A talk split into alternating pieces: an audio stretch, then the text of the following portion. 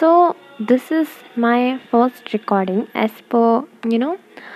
आज मेरे मैंने एक कहीं पे चैट पढ़ी कुछ लोगों की and they were arguing on the astrology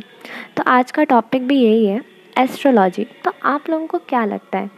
कि they were just talking that whether astrology is of truth this और दिस हैपेंस कि एक सन की लाइट हमारे सन साइंस यू नो हमारे बिहेवियर को कैसे डिसाइड कर सकते हैं। सो so, उनका आर्ग्यूमेंट बहुत लंबा चला and no one is you know इधर expecting accepting of the any of the opinions दोनों एक दूसरे के ओपिनियंस को एक्सेप्ट करना ही नहीं चाहते so that's what my point is why don't we usually accept